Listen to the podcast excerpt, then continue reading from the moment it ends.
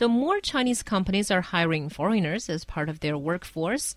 But surviving in a Chinese workplace may not be that easy, as some complain that they're treated politely but not seriously. So, how big of a problem is it? John, do you have such a complaint? Uh, well, well, here's. I mean, I, I think that, that, that my my experience is, is going to be a bit different um, than than many foreigners. Um, number one, I mean, I'm wor- I'm working for for a media organization.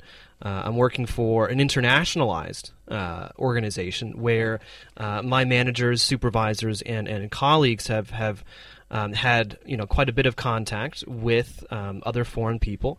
Um, they've more more than likely been abroad or perhaps even studied abroad. So there is a bit more uh, of an understanding of you know the differences between Chinese and, and Western culture and how to get around that. Um, that being said, I do think that the that maxim of, of, of being treated politely but not seriously has definitely played a role in, in my my working my employment here at CRI. I, I wanted to say you're treated not politely but very seriously here. well, yeah, sure. At least among our team. yeah. yeah. Well, I think John John is uh, kind of a special case because uh, there are lots of foreigners that I know who work in China. They don't speak much Chinese, so language is a barrier for them when they um, work um, in their companies or organizations where their Chinese co-workers normally talk to each other, communicate in Chinese when they feel really frustrated because they are there and they could not understand what they're talking about. And Yeah. sometimes they can hear the names dropped in the sentences, and uh, they definitely need to be, you know, there, there definitely need to be better communication in that sense. Yeah, I do think language is a big problem. You know, even within CRI, within a team that can all speak English, you know, Chinese is still our preferred language. Right. So, you know, when we are chit chatting, we're usually going to chit chat in mm-hmm. Chinese, and it's not. Yeah. like Also, that. I think it's it's it's it, it, I think it's it's the biggest problem for a lot of foreigners coming into a Chinese organization is that uh, the skills that they have been or that we have been taught in terms of dealing with coworkers and dealing with um, uh, bosses, but also you know um, you know the relationship with us and and those those people, the skills that we have been taught how to navigate uh, and understand those relationships back at home um, just just in so, in so many ways don't necessarily apply very well here. And so you know if um, again if people are complaining that they're being treated politely but not seriously. Well, usually, like if, if, if someone is treating us nice back at home, if a manager is being nice to us, uh, if they're if they're asking us for our, for our opinion, well, it's because they actually want to know what we think. Uh, whereas here, I think sometimes you know when that happens, it's it's more like they're they're giving us face, right? They're they're just they're just trying to make our, our, our public standing a little bit higher. But in the end, it almost doesn't really matter what we say because the decision's already been made. Yeah, I think it has to do with you know how decisions are made in Yeah. any kind of. I uh, just want to Chinese point out it's you know? it's not just you, John. It's No, no, everybody course here. Yeah, including the Chinese stuff. You know, we're also asked politely, "What do you think about it?" You know, when they have already made up their mind. Yeah. So it is definitely the uh, decision-making style and management style here. They always, always make their decisions behind closed doors and telling you Yeah. after they've made the decision. And But they tell you in a way as if they're asking your opinion. Oh, Right. what do you think about it? with respect. You Yeah, know. exactly. Yeah, that's probably the thing. And also, I think another thing is, you know, ways of communication, because usually the general idea is that Western people or people who had, you know, grow up abroad are more straightforward Mm-hmm. in telling the truth, while sometimes the truth does not sound that good. And if you, you know, just blurt it out, people get angry. Yeah, no, I, I would say that that was probably my biggest problem um, working here for the first couple of years. Um, I'm just, I, I've definitely, I'm the kind of person. Um, number one, I mean, you know, five years ago, six years ago, I was I was a lot younger, obviously, uh, and so also um, a little bit more quick tempered. And so I think that, that that you know the straightforwardness and quick temper is definitely it's just not a very good thing in a, in a Chinese organization um, because you know you, I think a lot of times when when when you speak your mind very very quickly, a lot of the times there people aren't necessarily going to be looking at the opinion itself. They'll be they're going to be looking at the way the opinion is delivered. Um, and so if you're too too brusque, if you're you know too um, edgy, I suppose, uh, or passionate, people are just going to respond to the emotion rather than to the words themselves. Yeah. Also, I think, you know, I don't know whether it's just some people or it's a cultural thing that I don't think we're very good at dealing with confrontational Right. situations with a debate, for example. You know, usually it's your leader says something, you either say yes or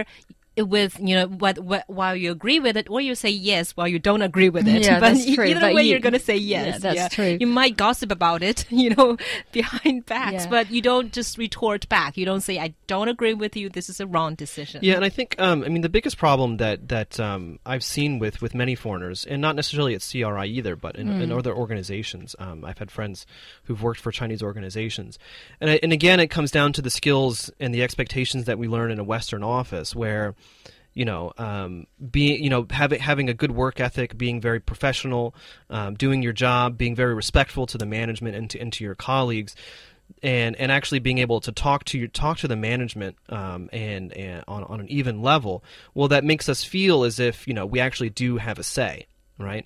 But then what happens more often than not when it really comes down to it, there is there is this feeling um, uh, oh you know you're just a foreigner in a Chinese organization. You know foreigners don't last very long here.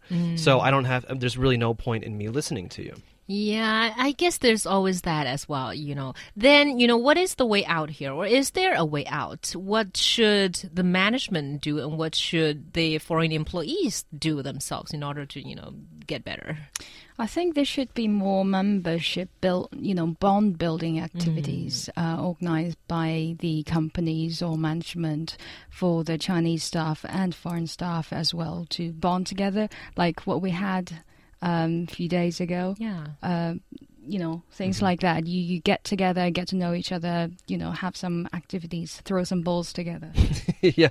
Um, no, I think that's actually a, a really good, a really good, um, a really good point. Um, because I think what happens is, and it's not, it's not, it's not intentional in any way, but you end up grouping with the people that you have the most in common with. Right. Uh, and this is true of immigrant communities. You know, if as as a Chinese person, for example, maybe not so much anymore, uh, uh, but you know, still it happens. I mean, you look at Houston, you look at um, you look at Toronto, you look at San Francisco. These have the highest concentrations of Chinese people and of Koreans in many cases as well. Um, and so you know, you go to a, you go to a place where there's more people. Um, and it's the same thing that happens here here in Beijing among the expat community. Um, at this point, I've probably met almost every single expat that lives here, mostly because we almost we do do very similar things. Yeah. Uh, we go to similar places to hang out, uh, and that's true in an organization as well. I mean. Um, you mean it's easier to talk to people who speak your native language, who who come from the same background, um, who have similar interests, and so I think yeah, it is it is important for organizations to foster uh, more friendship, I suppose, more more of a of a community feeling among their employees uh, cross culturally, because otherwise. Uh, I think most employees really aren't necessarily going to make that much effort. Yeah, I do think it's true. And also, I, I think it's good for both parties, I mean, employers and employees, to just try to understand that that's how things work in a place. And, and, and you know, just somehow you just try to have to try to accept something, even though you're not totally satisfied with it. You know, you know what I'm talking about? Yeah, no, I think so. But that's but that's good advice for pretty much almost every situation, Yeah. right? You know, uh, accept, uh, you know, change what you can change and accept what you can't change. yeah, right? yeah. Sort of like chicken soup for the soul. But I think I think it's it's especially it's especially difficult coming coming to China um, because, for example, like if I was going to go to the UK and work in the UK, obviously we have we have a language problem uh, because their accent is quite have? different, but also their vocabulary is different, and there is there is a bit of uh, a cultural difference. Like Right. Americans are usually seen as a bit more brash uh, and a little bit less less polite than most British people.